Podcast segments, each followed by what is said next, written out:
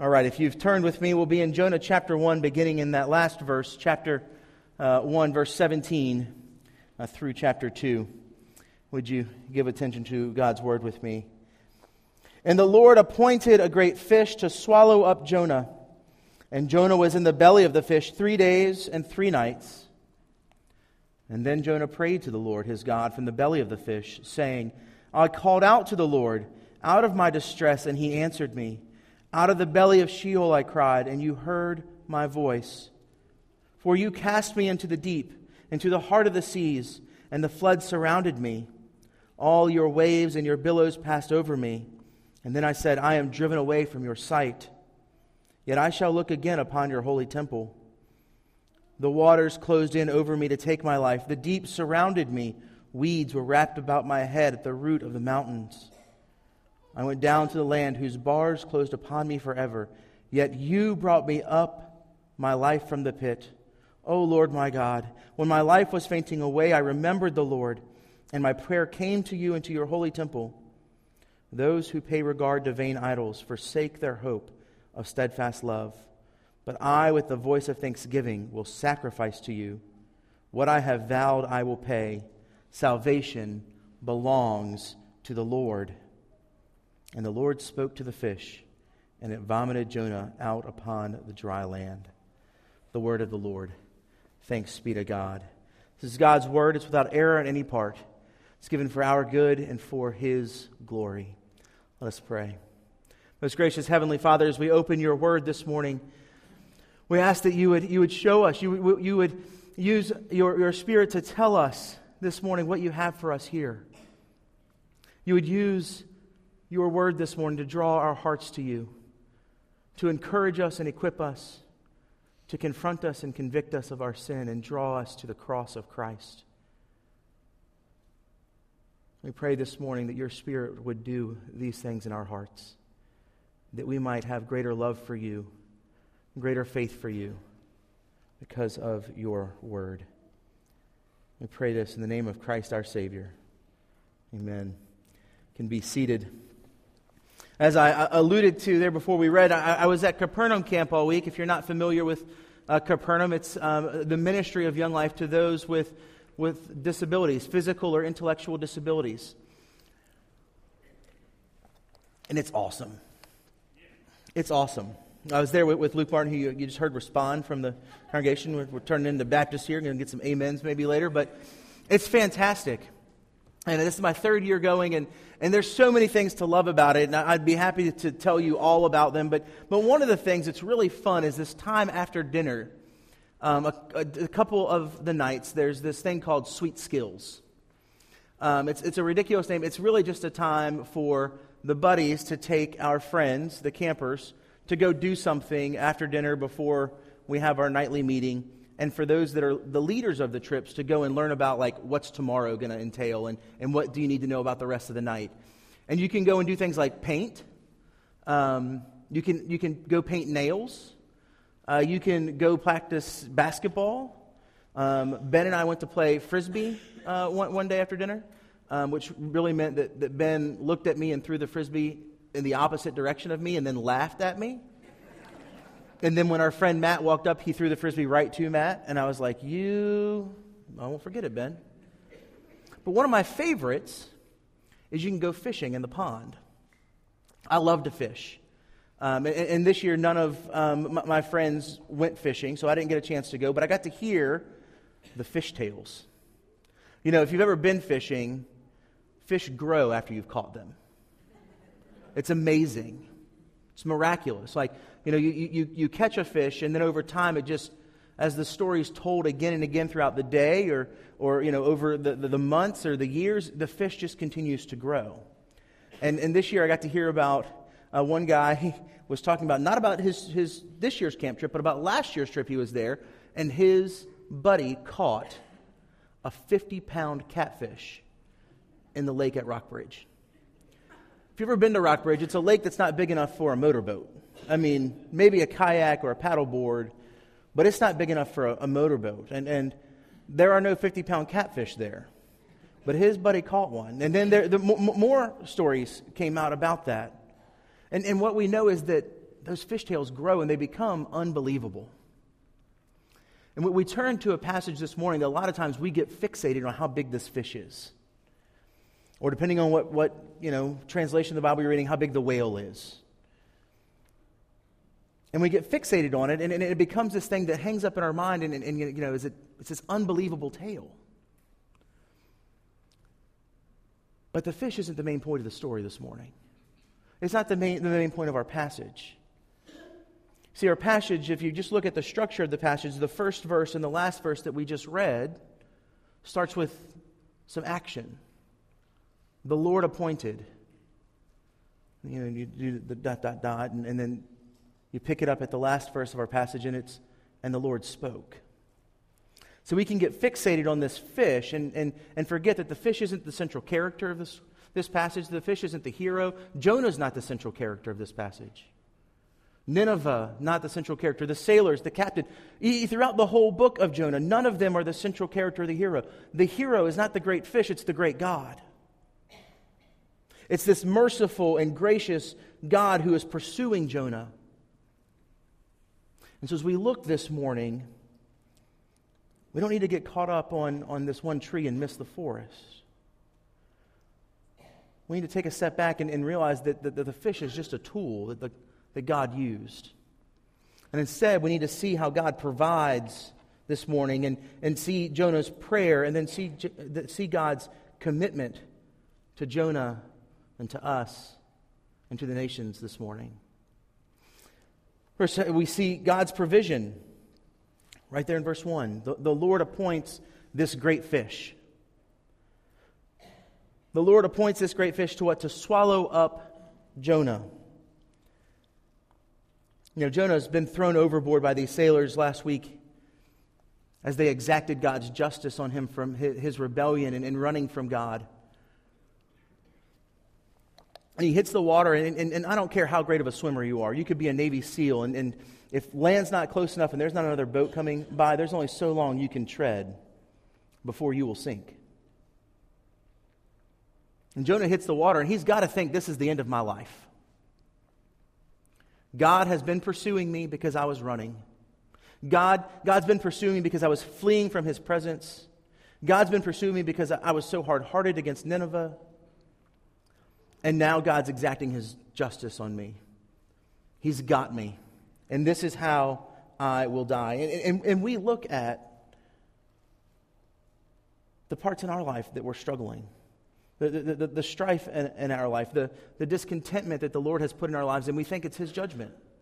We, we often look at those places in life and go, This is God's judgment against me. He's been pursuing me so He can condemn me.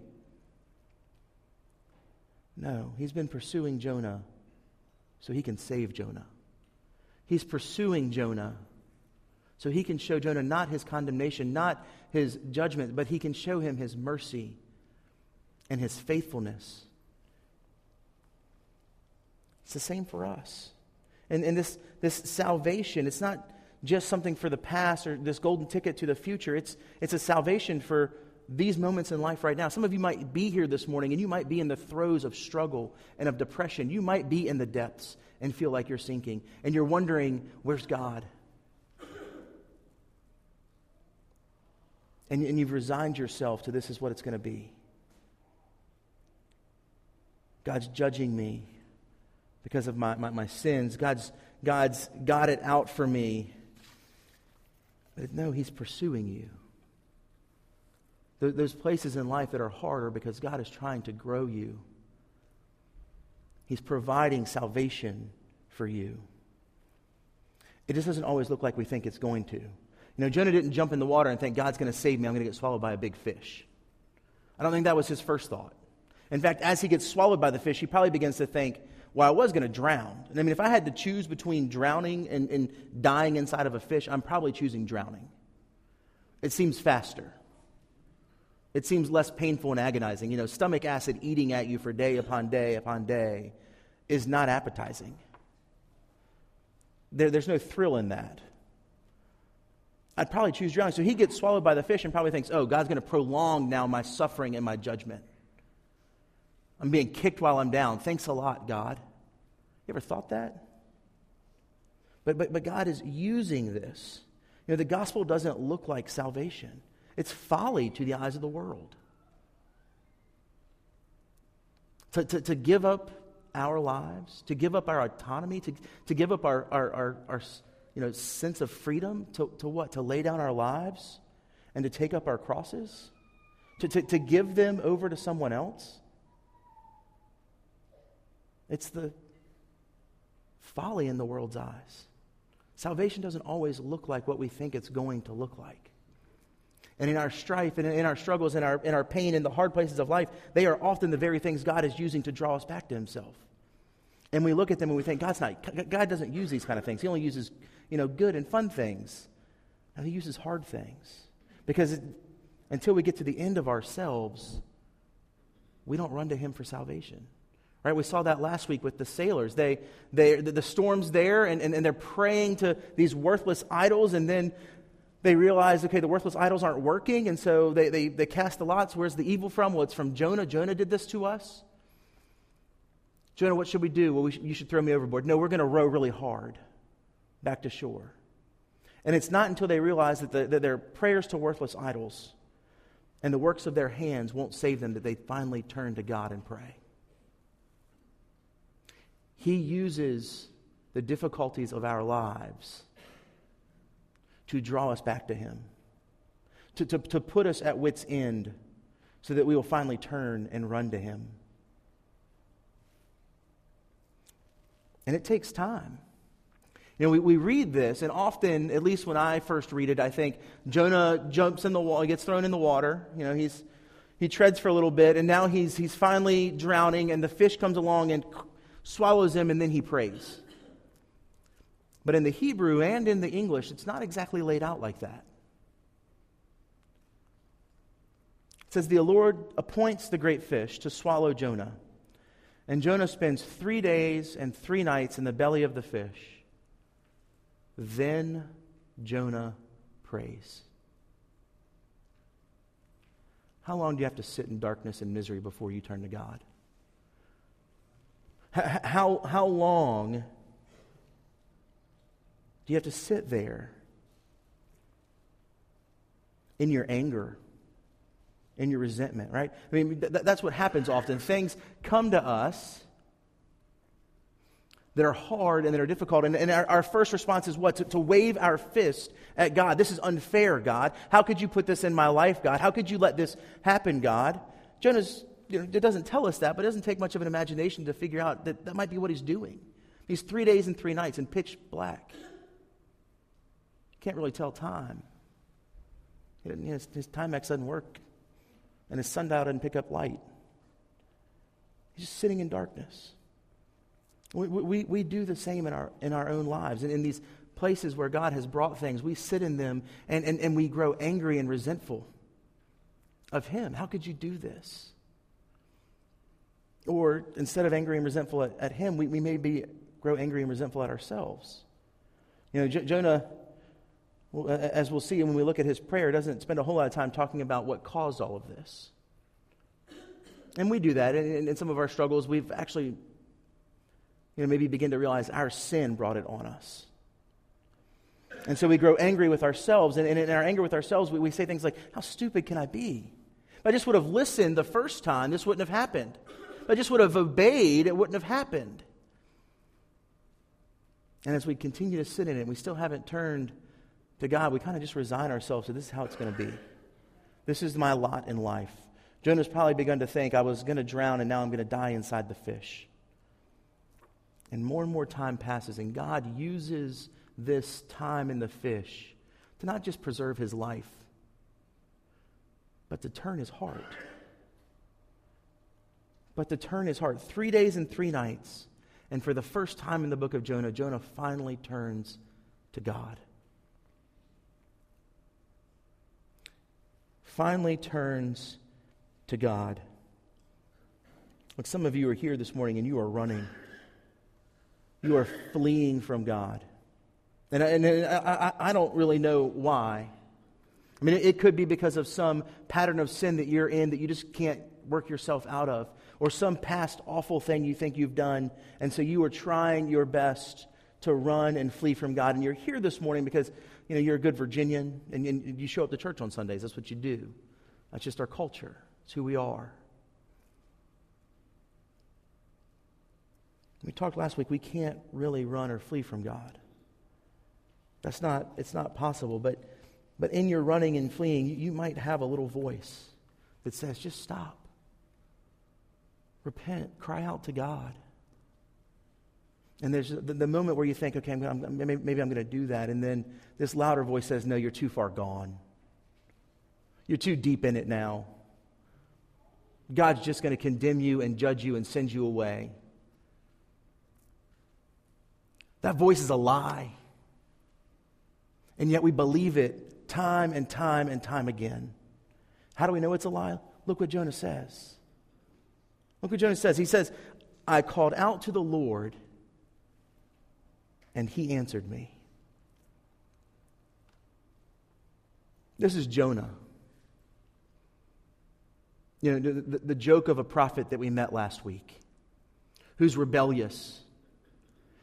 And, and we don't know it yet, but in a, in a, in a couple more page turns, or one if you're in my Bible and the, the font's the same size, we're going to find out why he didn't want to go to Nineveh.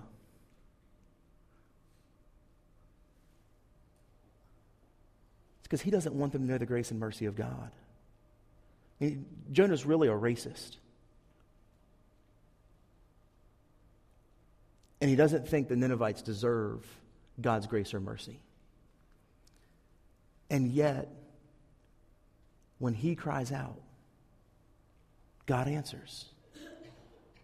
I don't care how far you are from the Lord or how far you think you've gone. God is in the business that when his children cry out, he answers them, just like any parent would. Just like any parent would. And yet, even as we see God's provision for Jonah, we, we, we see his heart begin to change, and then he's praying now. It's not complete. Right, let, us look at his, his prayer in, in uh, Jonah chapter 2. It's this beautiful hymn of thanksgiving. And it, it borrows all kinds of language and words from uh, the Psalms. In fact, most commentators think that, that Jonah's prayer was actually a, a, hymn of thanksgiving, a psalm of thanksgiving that had already been written, that he had memorized maybe as a child.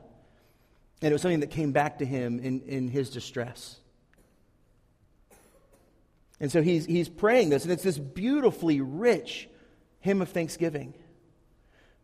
In my distress, I called out, and you answered.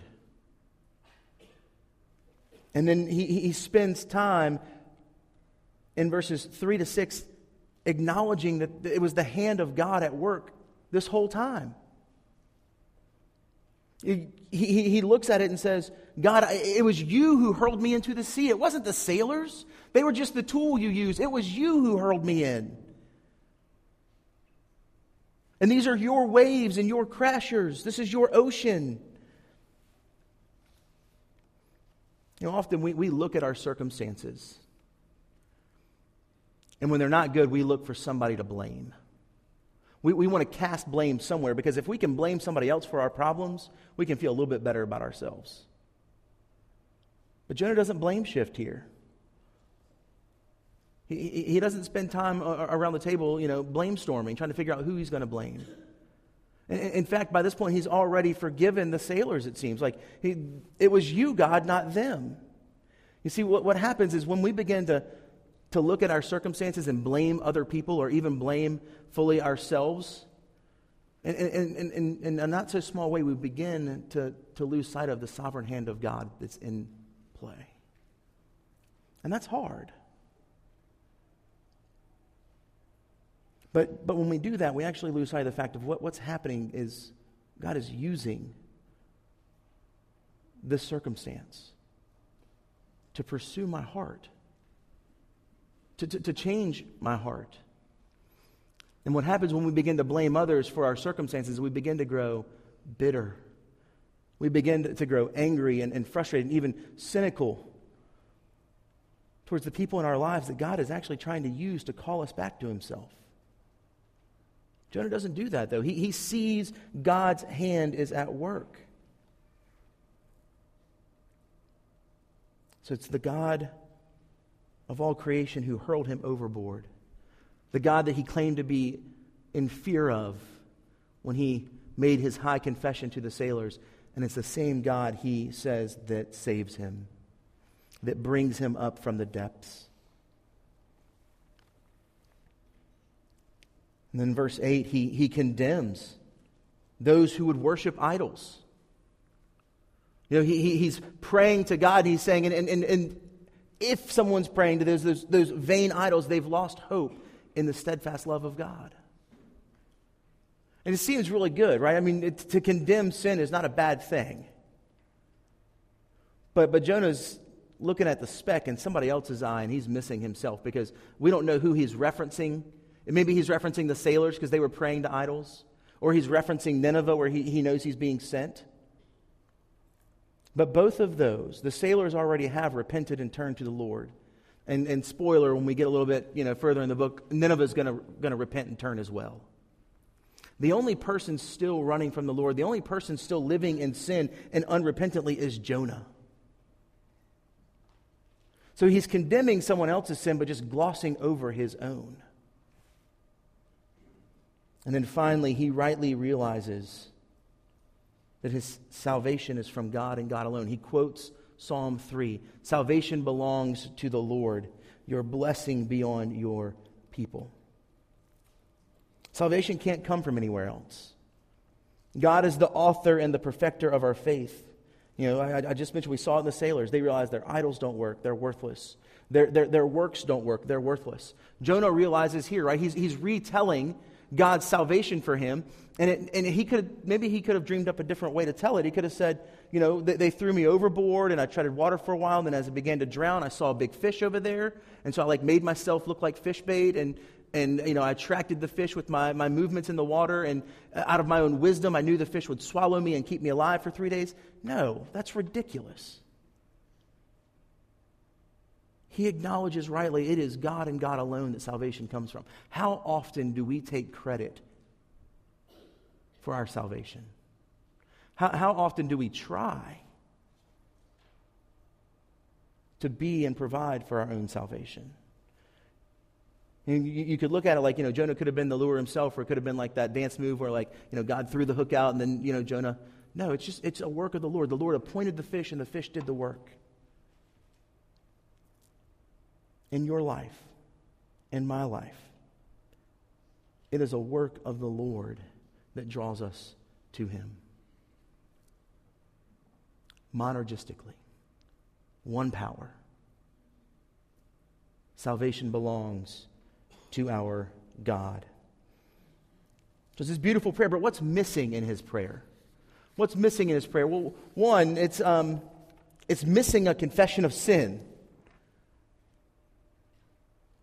You know, I, I, talked about how in verse 8 he rightly condemns these, these worship of these vain idols, but he glosses over his own sin. This whole beautiful hymn of thanksgiving, Jonah never admits his guilt, never confesses that it was his own sin that led to this place. never admits his role in this. He amplifies the sin of others and just glosses right past us. Where do you amplify the sin of others? We do this. We subtly do this in our own lives. We, we, we look around us and we amplify the sins of others. Maybe, maybe you know, we don't, they don't manage their money well. That's why they're, they're struggling right now. Or they don't, I would not have made that parenting decision. Or, or, or, or maybe it's the friends of yours or, or family members who, who are just seem to constantly be struggling. And, and you see that it's their own sin that brought it on them, and you think to yourself, if they would just get their act together, this wouldn't happen and we raise up the sins of others. And we forget that the grace that's been freely offered to us is freely offered to us because we don't bring anything to the table except for our sin and in amplifying others and in glossing over ours, we give ourselves this false sense of security and this false sense of superiority.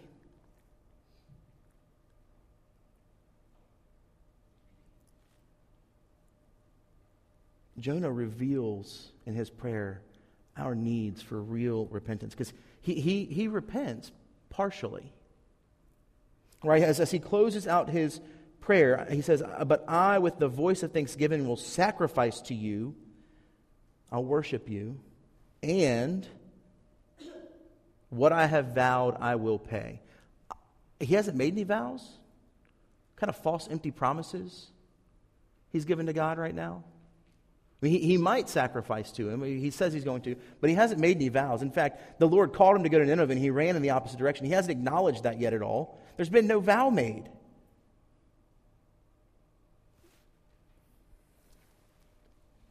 What's really happening in his prayer? I mean, he's praising God. God, you saved me. God, you did all these things. God, you're awesome. With a heart of thanksgiving, God, I worship you, and I'm going to I'm going to commit myself to you even greater. What he's doing is saying, Deliver me from this. Deliver me, O God. His cries are for relief, they're not for salvation, they're not for transformation. How often is that the cry of our hearts? How often is the cry for us to be relieved of the pain and the suffering and the struggle and not really deal with the heart?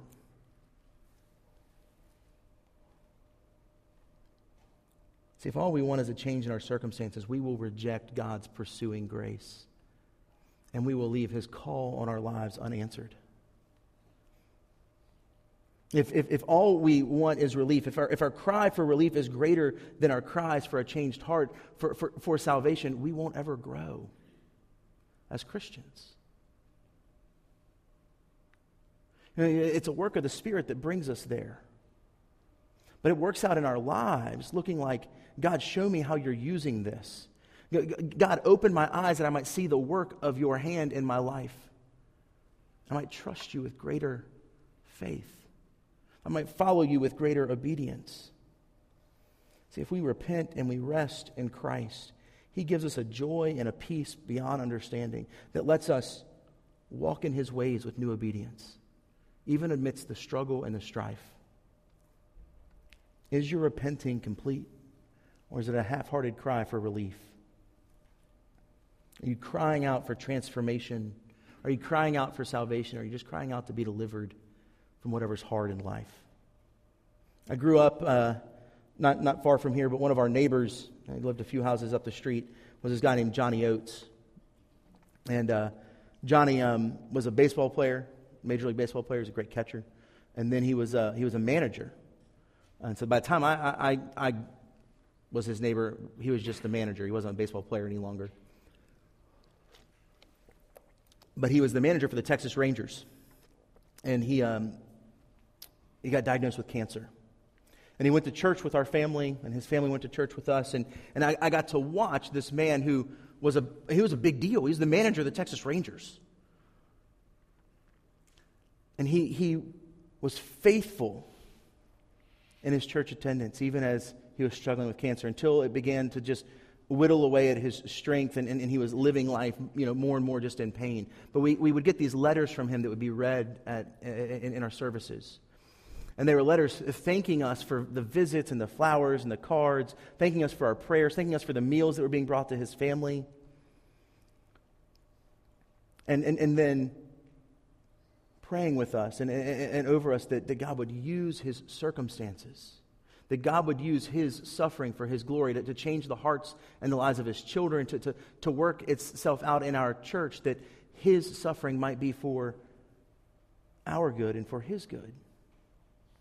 And it was this beautiful thing to see someone who, who really was living out his faith, not crying for relief. I'm sure he would love to have had that. But, but God and, and, the power of the Spirit was working through him in a way that, that Johnny was being able to see in my life, in my suffering, others might see and know God and know salvation. Is this, this, this beautiful thing. Our cries, our hearts, our prayers can be cries of transformation and not relief because we have a God who is committed to us. We have a God who is committed to us. And in verse 10, we see uh, that, that the Lord It's the, the, this bookend, it's the other part of the sandwich of the bread. The Lord speaks to the fish, and it vomits Jonah out upon dry land. You know, this, this language here of, of swallowing and, and, and vomiting is, is language that's tied together in the Old Testament a whole lot. It's language of judgment. It's language of judgment. And, and, and what it's saying is Jonah's kind of been through the wringer. God's judgment's now been upon him. He's been swallowed and spit out. It's almost like the hollowness of his prayer rings in God's ears, and God's like, all right, let's, let's see it in action now. Because if this was a, a, a, hymn of thanksgiving, a psalm of thanksgiving that was known, you had memorized, it's like a lot of us. We, we, we, can, many, many of you could probably sing almost the whole hymnal from, from memory. It's absurd. But all of us probably have two or three of them that are so dear to our heart that, that if somebody asked you to sing it, you, you could sing most of it from memory. The question is, is when we're singing it, is it just our lips moving or our hearts with it too? That's the question for Jonah here as, as the, this fish spits him out on dry land. I'm not done with you, Jonah. You're not dying, Jonah. That's why Jonah's able to pray these things, right? He's, able to pray, I'm going to sacrifice to you and I'm going to fulfill my vow because he probably thinks he's still dying. And God says, Nope. Got, still got plans for you, Jonah. Still got things in your life we're going to work through, Jonah. And, and, and the question comes so, Jonah, were, were those prayers of your lips also prayers of your heart? You're worshiping with me with your, with your mouth, but are you also worshiping me with your, with your heart? It's a question for us every Sunday morning, every day of our lives. Are you worshiping Him with just, just your outward appearance, just with your lips, or, or is, do you have a contrite heart? Are you worshiping there? spits him out and says, Okay, Jonah, I want to see you walk the walk. Now that you've talked the talk, let's see this lived out in front of the world. And we'll get to what happens with that in these next few weeks. But Jonah's story is one again and again where we, where, we see God's commitment to Jonah and to his purposes. We saw it last week. His purposes that the nations might know his glory and know salvation. And he starts with the sailors instead of with Nineveh because Jonah was rebellious. And, and, and, this week, he shows Jonah's salvation to begin to soften his heart and to change his heart because he's going to call him once again to go to Nineveh. But for this moment, it's one where he's showing Jonah his commitment to Jonah. We need the relentless pursuit of God's grace. And the story of Jonah gets carried for us, it doesn't end for us when we get to the end of chapter 4. Because that relentless pursuit of God's grace doesn't end with Jonah or with Nineveh. It gets carried forward, forward into the New Testament, right? Matthew chapter 12. The, the, the scribes and the Pharisees are, are begging Jesus for a sign. Now, here's the thing they've had lots of signs. Jesus has done miraculous work. So they're not really asking for a sign. They want something else. But he's asking, they're saying, Give us a sign. And he says to them, No sign will be given to this wicked generation except for the sign of Jonah, who spent three days and three nights in the belly, and one who is greater than Jonah will spend three days in the belly of the earth. Jesus knew, Jesus knew distress, just like Jonah. He knew hardship and suffering, but not because of disobedience like Jonah, but because of his obedience to the Father. He who was greater than Jonah knew the struggle and the strife and the pain because of his obedience, because he was the perfect atoning sacrifice for rebellious spirits and hearts. He knew what it was going to cost. Know, Jonah runs from his enemies, and Jesus runs to his enemies. He runs to you, he runs to me, and he knows it's going to cost his life. And Hebrews tells us that what he does it all with the joy set before him. What's that joy? That, that we would be his brothers and sisters. That, that, that his life laid down for us would bring us into God's family, into his family. God's committed to us not because that we can recite some beautiful, elegant prayers like Jonah does, or, or recite scripture, or recite the hymnal from memory, or, or live some pious life. He is committed to us because of who we are united to. He's committed to us because we are united to the one who's greater than Jonah, who didn't just spend three days in the earth to be spit out, but defeated death and sin forever and raised from the dead to live and to continue to live. And where Jonah fails, Christ succeeds. Do you see God's pursuit of you in your life?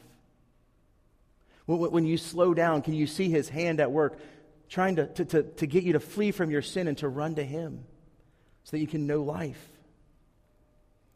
This salvation that, that comes from the Lord that, that Jonah ends his prayer with, you know, I said earlier, it's not something that's just happened in the past to pay for your sins and to give you some future reality. That, that is true, but it's a salvation for today.